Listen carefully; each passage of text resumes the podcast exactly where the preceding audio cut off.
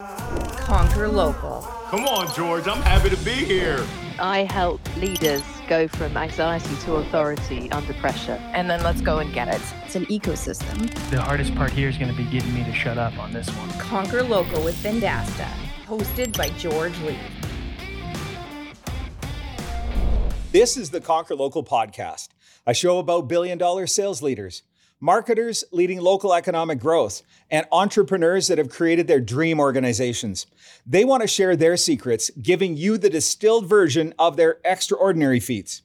Our hope is with the tangible takeaways from each episode, you can rewire, rework, and reimagine your business.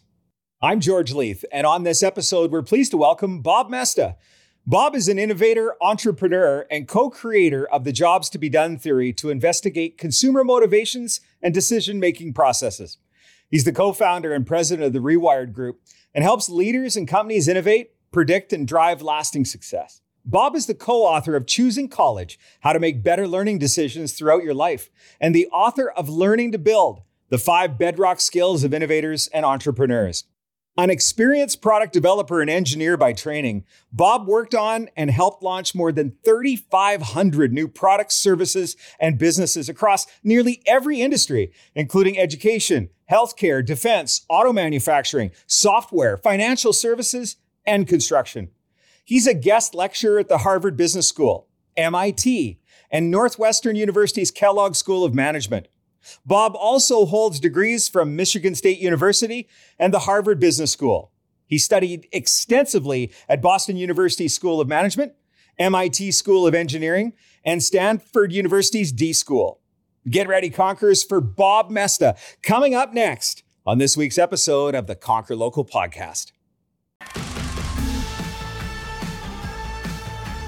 Always love having an engineer on the show because uh, the the earlier George as a sales professional, I've been doing this for about 35 years. There was absolutely no engineering in my sales career, but I've come to appreciate over the last 10 years how engineering and sales are fused together. Excited to have you on the show, Bob. And uh, yes. I know that that you live in an area that's almost as cold as where we live, and uh, just outside yes. of Detroit. But uh, thanks for joining us in the yep. show. Yep, all, all, my kids played ice hockey. I had a I have an ice rink in my backyard for almost 17 years straight. So uh, it's uh, it's it's it, I love the winter. Are you a Wings fan? I am a Wings fan. Yep. Okay. Well, I won't Big hold time. that against you. Um, no, you can't hold it against me. It's all right. Well, Bob, in the show notes it says that you've been you know engineering for over 40 years. Um, and that you yeah. launched over 3,500 products. I'd like to hear about you know, how did we, how did you get here, Bob? Like that's a hell of a career. Yeah. Yeah. So, so um, I think one is my mom would tell you I was an engineer out of the womb. I've always been uh, breaking things and fixing things uh, since I was a little kid. But I happened to meet four very special people when I was about 18 years old. One of them was Dr. Deming, um, who was the gentleman who went to Japan in the 50s. He was actually 85 and I was 18 and he taught me basically how to go develop products. And so I've worked on everything from the guidance system for the Patriot missile to Five Gum to Pokemon mac and cheese, Basecamp, uh, uh, uh, QuickBooks, and just about everything in between. And so for me, I've I've always loved to be creating things and bringing things. And the other thing is I love to help people. And so ultimately I have I've done seven startups and this last one is really geared towards helping people develop new and better products. And to answer your question directly around sales, is uh, one of my mentors, his name was Clay Christensen.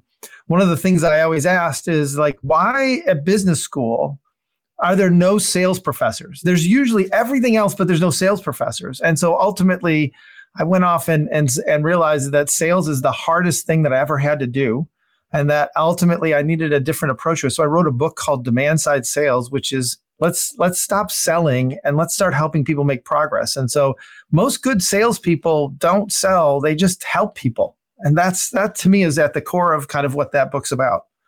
Well, I wanted to get into both of the books. The the first thing I wanted to talk about though is this unbelievably amazing jobs to be done theory. Can we talk about that theory? Yeah.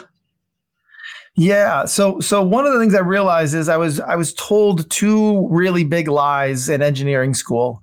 One was uh, the whole premise of build it and they will come, um, which just doesn't hold true at all.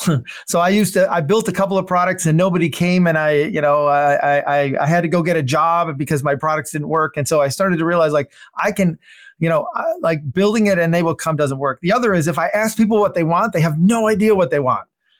And so so so when you try to go and ask them what they want they like they can't tell you what they want in the future. And so jobs to be done was kind of my hack um, because I'm dyslexic and I can't read and write it, that I, I, had to go talk to people to understand what caused them to say, today's the day I changed my dog food, or what caused me to say, today's the day, you know, uh, I need uh, a, a new accounting software. And when you start to actually understand the, the context that people are in and the outcome they seek, it's the situation that actually creates the moment for the product.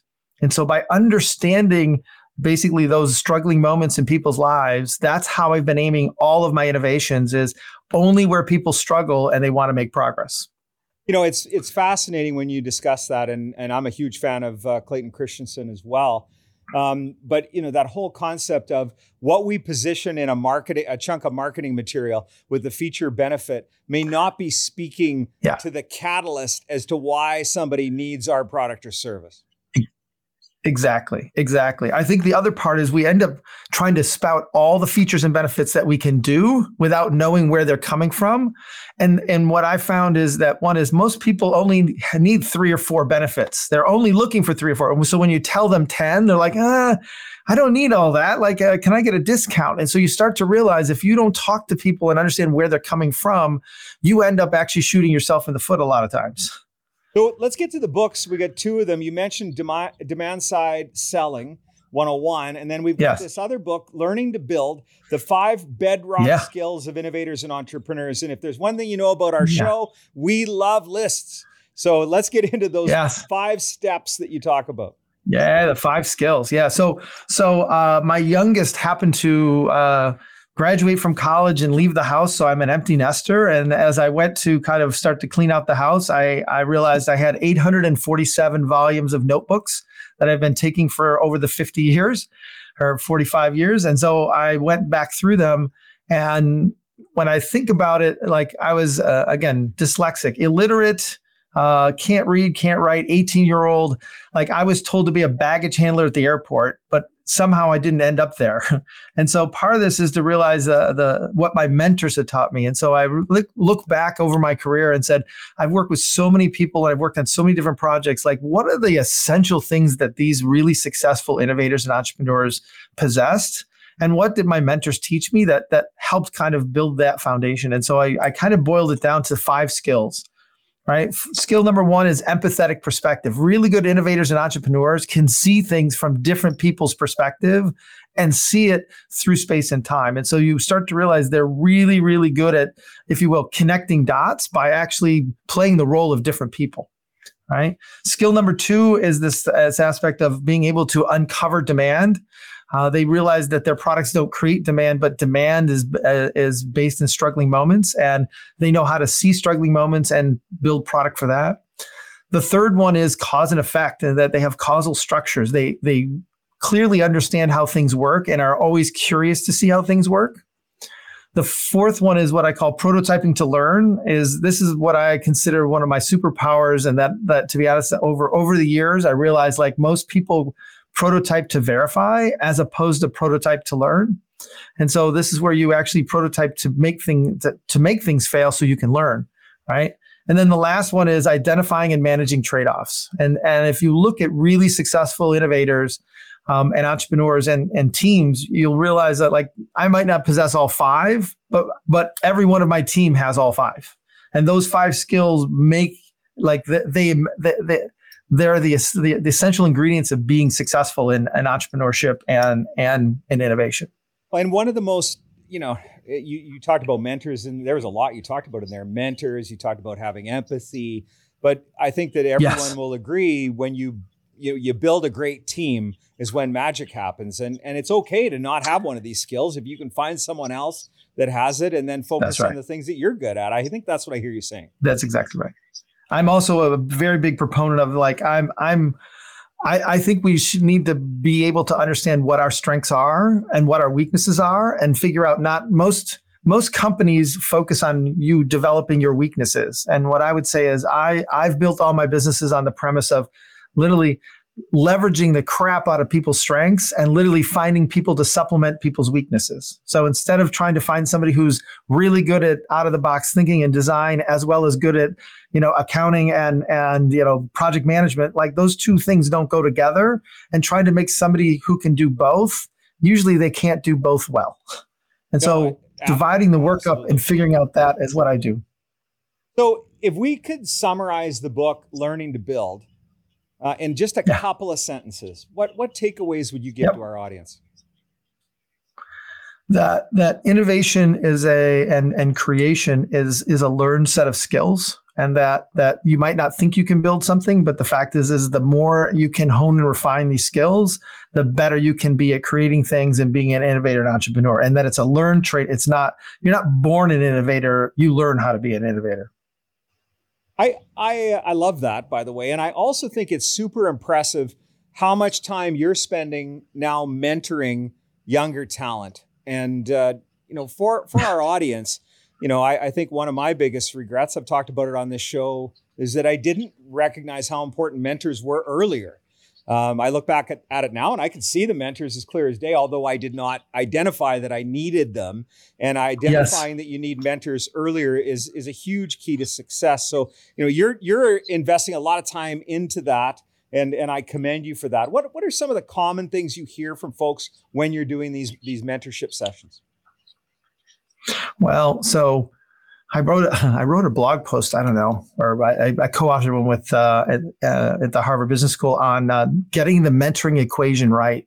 And when you look at basically the relationship of a mentor and a mentee, and understanding the progress that they're trying to make, ultimately, as a mentee I, or mentor, I want to actually make progress by seeing people learn the things that I, that I'm helping them with, and at the same time, I want Uh, the mentee has to actually be explicit about the progress they want to make. And the more I can be explicit about why me and why what can I help you with and when are we done? Because what's interesting is Clay was my mentor for a long time and at some point he turned to me and said, "No, you're not my I'm not your mentor. We're peers." And the moment we became peers is when we started to create new things together.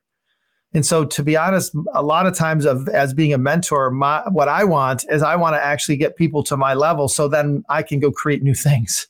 Well, so and so this is where we becomes the master then at the end of the day. Exactly, exactly. And but it frees me up to now go do other things. And so part of it is to realize it's a two sided equation here, and to understand how does it work, and and knowing when are you actually benefiting from each other? And when do you start competing with each other? And ultimately by clay just making the simple thing is we're peers we now could have very different conversations than me being the mentee listening to his bated breath and trying to figure out what he means by things as opposed to that now we're collaborating on jobs to be done theory well, now I'm super jealous because uh, to be mentored by the great Clayton Christensen and then to become equals is a pretty impressive thing to put put. Uh, I I would never say I ever felt like an equal, but that's how we'd say it. And the the the the strange part of this is that I got um, four hours a quarter for 27 years with Clay Christensen with no agenda.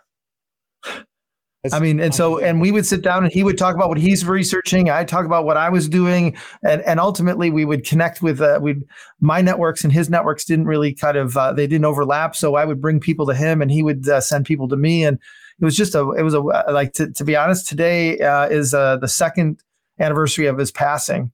Um, so I'm, uh, you know, uh, it's, it's a special day to me. And so that's why I'm actually happy to be able to talk today. Well, Bob, uh, rest in peace to your mentor and, and colleague. And yes. you know, he's he's taught us all so much. So, you know, a little bonus session then. I'd like to go back to that book, Innovator's Dilemma, and uh, I talk about yes. it quite a bit when I'm speaking in front of you know business owners around you know yes. being innovative and uh, quite frankly, if you're not going to innovate, uh, you're probably not going to make it. And that and that's and sometimes you don't see disruption and that was one of the themes I took out of the book. It kind of came out of nowhere. It, you know, when you think back to Innovator's Dilemma, what what would you share with with business owners and entrepreneurs yeah. today that they need to be thinking about? Because I think the lesson of that book is has even been more amplified in the world we're living in today. Oh, for sure. So so what Clay did is he went off and, and studied basically you know what causes very very successful companies to fail when they're at the peak of their you know uh, uh, uh history. Like uh, people like digital equipment corporation or or us uh, steel or and understanding kind of what were that what was the dilemma they had. And one of the things he highlighted was this aspect of that most you know uh, incumbents very big large companies get toppled by very small companies. And it was like how does this really happen? And it really comes back with with two or three fundamental premises. One is is that the, the the incumbent is always better, bigger, and you know has has a reputation compared to everybody else. And so most of the time, the incumbent is looking down on the rest of the competition and literally going, "Oh, that's bad," and "Oh, that's that," you know that's really not that important. And you start to realize that at some point there's that that, that they get blinded the second part is that there's a part of the market that is underserved. They can't afford the expensive pro- product, but they, they, they want something in its place and they're willing to actually accept something that's inferior because it's better than nothing. Right. And ultimately, the, the thing is, is the third component is a new technology or a new business model that, that then fundamentally changes how you go to market right? And so if you think of cameras, this is my one of my favorite examples. How in the world has Apple become one of the largest camera producers in the world? Because they weren't set out to be a camera at all. And what happens is if you look at the camera market, you look at Canon and Nikon and and Hasselblad, all they what they did is they went up market. They got better and better at sensors and lenses and cameras and all this other. But the number of people who just like the the phrase I always say is the best camera is the camera with you, right? And so in a lot of cases, I'd be in what a kid's soccer game, and it was better to have a picture off my Razor, you know, my Motorola Razor phone that was very blurry than no picture at all. And so you start to realize that what Apple did is they went in and they made it easier and easier and easier to take pictures and make it better and better and better. So eventually, the the camera device market is off ninety percent in the last eight years, 90%. Yet the number of pictures that have been taken has almost, you know, 10,000x. and so you start to realize that its disruption is at rise when basically people want to do something, but they can't. And they're willing to actually use an inferior technology that eventually will surpass the old technology. And that's exactly what cameras have done in the phones the, the way that you described that was excellent because it, it helped even an old sales guy like me understand it. Now I'm sitting here thinking, why, why do I have this phone in my pocket which can actually record full motion video in high def? Yeah. And, and uh, what my gut is telling me, my hypothesis is, as more and more people wanted technology in their pocket, that the cost of providing better technology came down. And, and that's now why we exactly have this right. thing that's happened. Yeah, I don't I don't think people sit around and say, I have this thing in my pocket, what do I want to do with it? What happens is they end up having a struggling moment in their life and they say, like, oh, maybe I could do this. Is like, well, here's a crappy picture, but it could be better, but like this is better than nothing. And then eventually Apple picking up on those things and making the camera better. Right think about it. I, I, I had to learn all this language. What's an f-stop? What is a what's what's a shutter speed? What's a like all this language? And then ultimately, I had to buy software to to run the bigger cameras. Ultimately, I just want to push the button and hit send. no, oh, that's right? my, my colleague John so, Miller sitting right across from us here, and he knows f-stop and all of that stuff. He, he is. of course, that. that's but that's a, but he's in the profession, so he should know that, right? But but but I think the fact is the the rest of us who don't want to be in the profession, and again, you think you think Canon and Nikon and Hasselblad are looking at Apple going, oh, that's a great camera. They're looking at it going, that's a crappy camera. Like I always say, the uh, uh, disruption is awry when the incumbent looks at a, a competitor and goes, "Oh, that's crappy. Oh, nobody will buy that." Dismissive. Right. And that's like start looking over yeah, your shoulder because you're going to get beat. Exactly. Bob, one thing I wanted to talk about before we wrap up is something that's been, you know, gnawing away at me in the back of my mind for a while, and and uh, just happened to have an engineering legend on the on the other end. So let me ask you.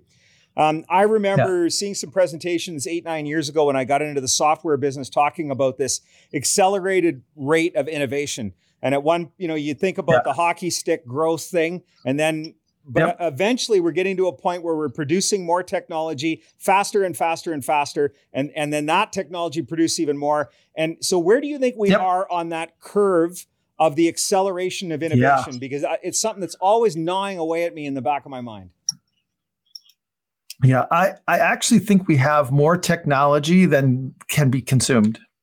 I don't think we have enough struggling moments in people's lives to know how to pull this stuff in. Like we we actually have so much innovation in the hopper that that can help people, but for the most part, most people don't even know to look for it.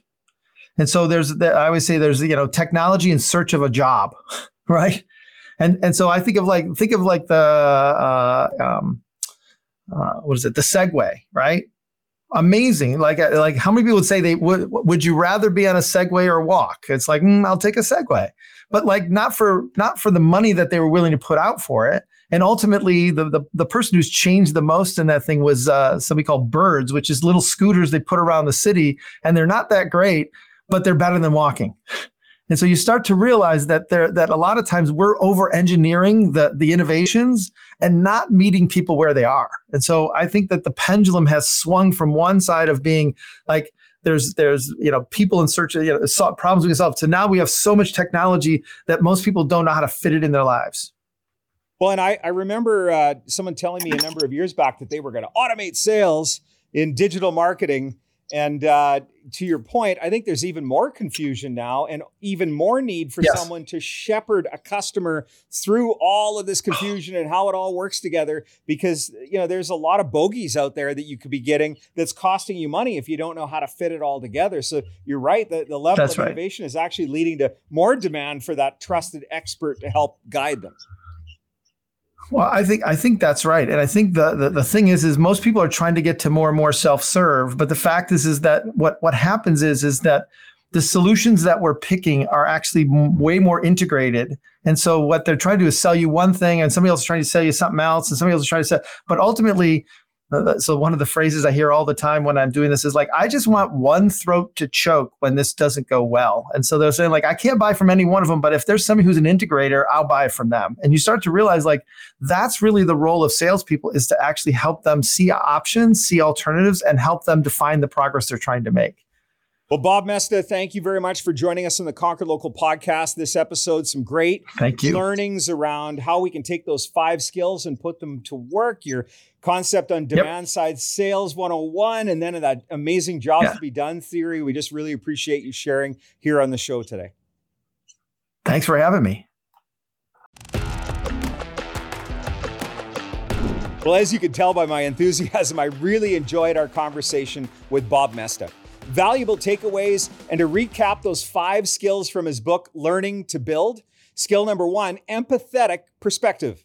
Number two, understand how to cover the demand. Number three, a good sense of cause and effect. Number four, prototype to learn. And number five, good entrepreneurs identify and manage trade offs. Bob reminds us that innovations and creations are a learned set of skills. No one is born an innovator, but you can hone and refine your skills over time. In other words, you learn how to be an innovator. If you like Bob's episode discussing developing skills of innovation and entrepreneurship, let's continue the conversation. Check out episode 309 Four Sales Formulas from Mark Roberge. Episode 601 Make Your Systemization Look Like a Million Bucks with David Jenyns and episode 537, The Roadmap to Achieving Sales Success with Wayne Maloney. Please subscribe and leave us a review wherever you listen to your podcasts. And thanks for joining us this week on the Conquer Local podcast. My name is George Leith. I'll see you when I see you. You've been listening to the Conquer Local podcast presented by Vendasta. Tune in next week for a new episode. Guest discovery and produced by Sullivan Adam. Marketing by Rory Lawford, Nicole Lozon, and Sullivan Adam. Executive producers Brendan King, George Leith, and Sullivan Adam. Recorded at Vendasta headquarters on the Canadian Prairies.